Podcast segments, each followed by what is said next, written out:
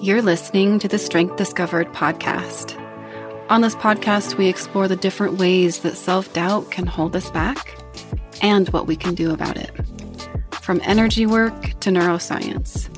If it helps us turn down the volume of self doubt and amplify the experience of self love and confidence, then we're going to talk about it.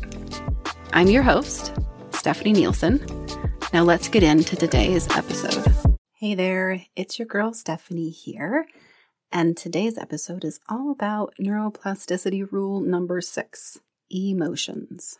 So, when we're looking at emotions through the lens of neuroplasticity, what they're finding, and they're always finding more. So, this is based on my most current understanding, all of these episodes are, and what they're finding out.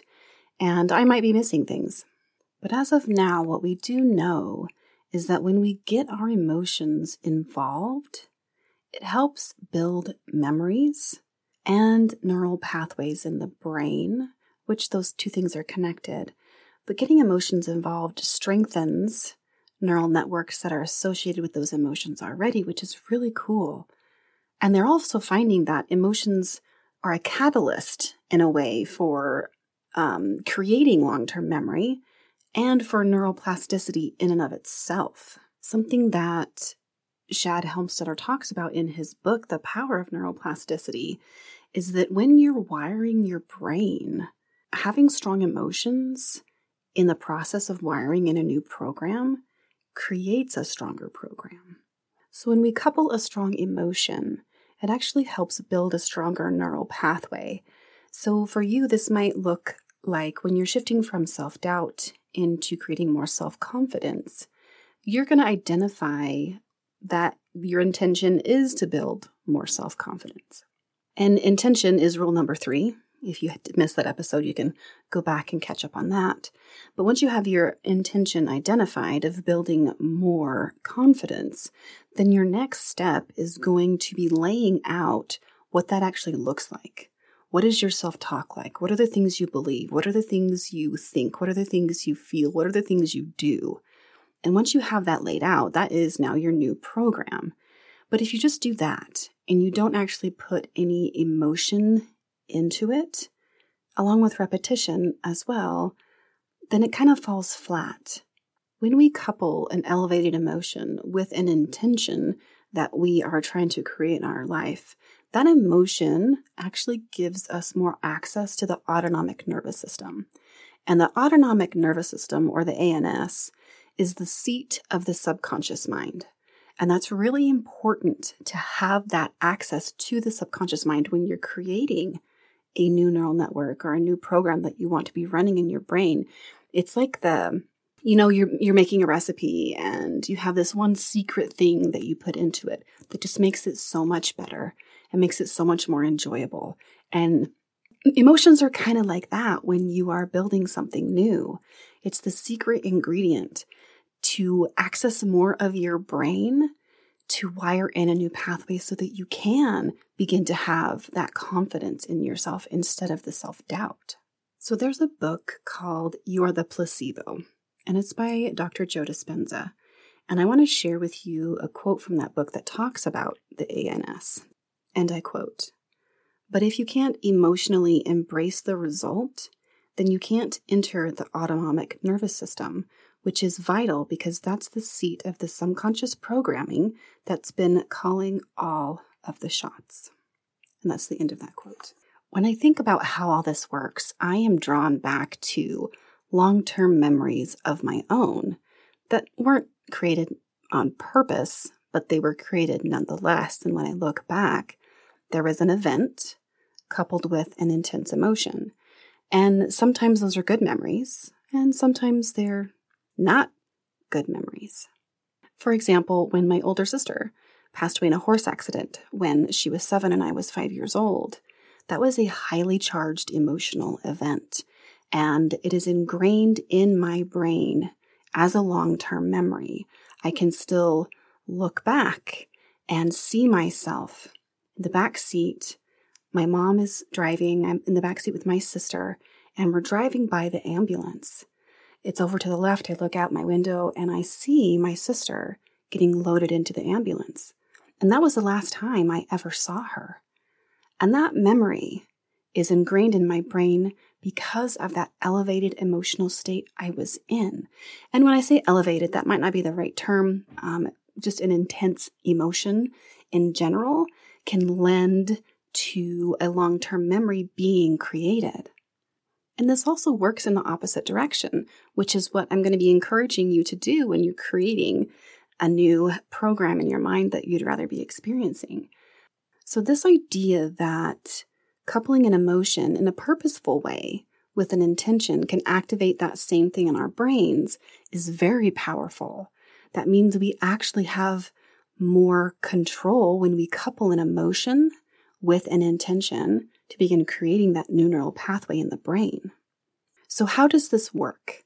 How can we actually apply this concept in a way that makes a difference?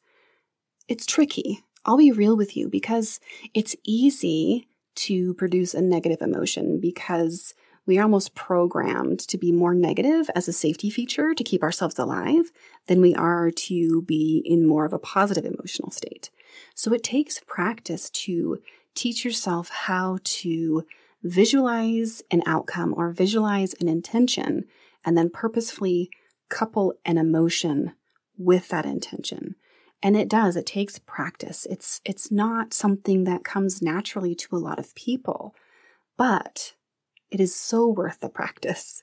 If you're familiar with Dr. Joe Dispenza's work, um, this is what he bases a lot of his work on is this intention coupled with an elevated emotion. And you can look him up. He's got lots of stuff out on YouTube that can help you understand that concept in a deeper way if you want to take that rabbit hole dive. So what are some of the elevated emotions that we do want to purposefully produce? Well, a couple of them, they're endless, right? But a couple of them could be gratitude, love, joy, passion, feeling inspired. And when we're able to do this, and the key is to do it in such a way that it feels real. And this is going to require you to set aside your current reality in order to embrace an elevated emotion coupled with a visual, visualization. So that means when you're in this place of really allowing your emotions to be in alignment with your intention as if they are either coming or already here, it means that you have to set aside what you think you know. You have to set aside your limiting beliefs. You have to set aside the things that say it's not possible for you in order to get into this state.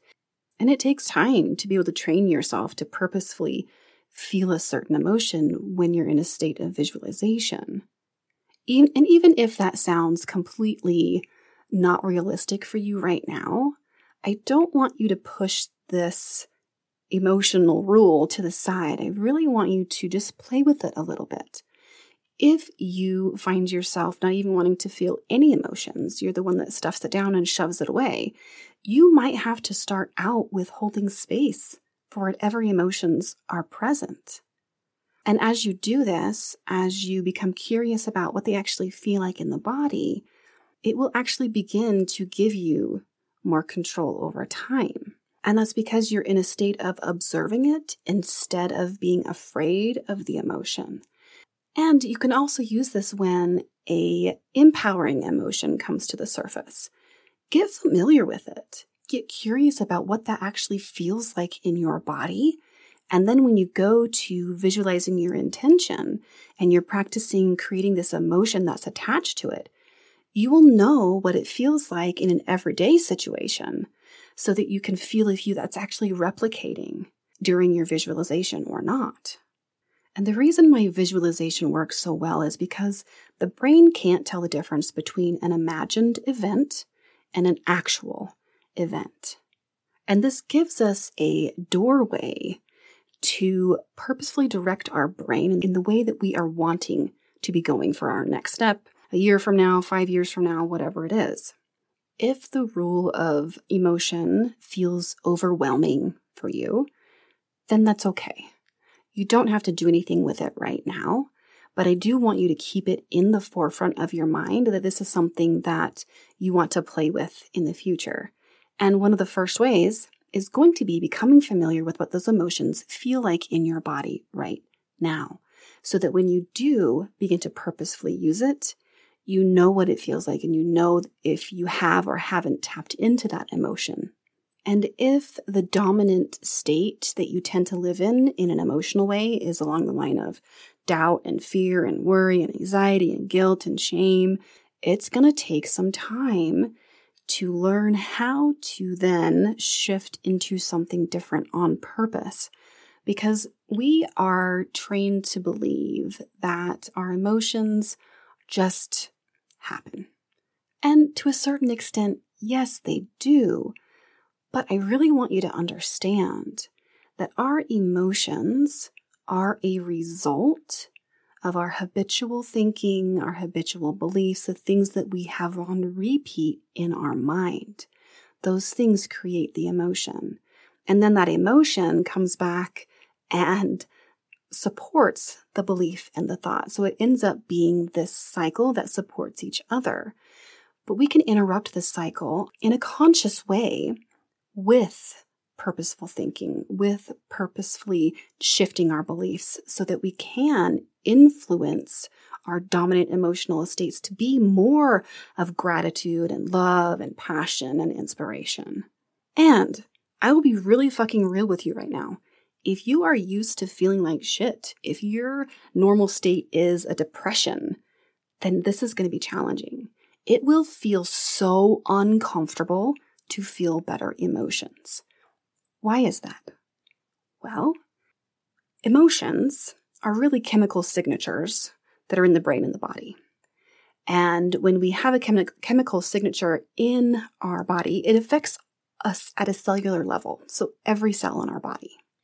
So every cell in our body is living in an environment that is produced by our thinking and our feeling.